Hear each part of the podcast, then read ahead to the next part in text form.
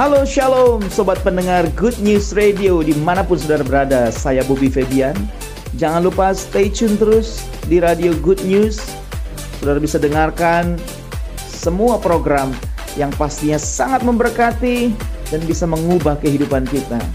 Tetap semangat, percaya kepada Tuhan, dan Tuhan pasti nyatakan kemuliaan. Amin. Tuhan memberkati.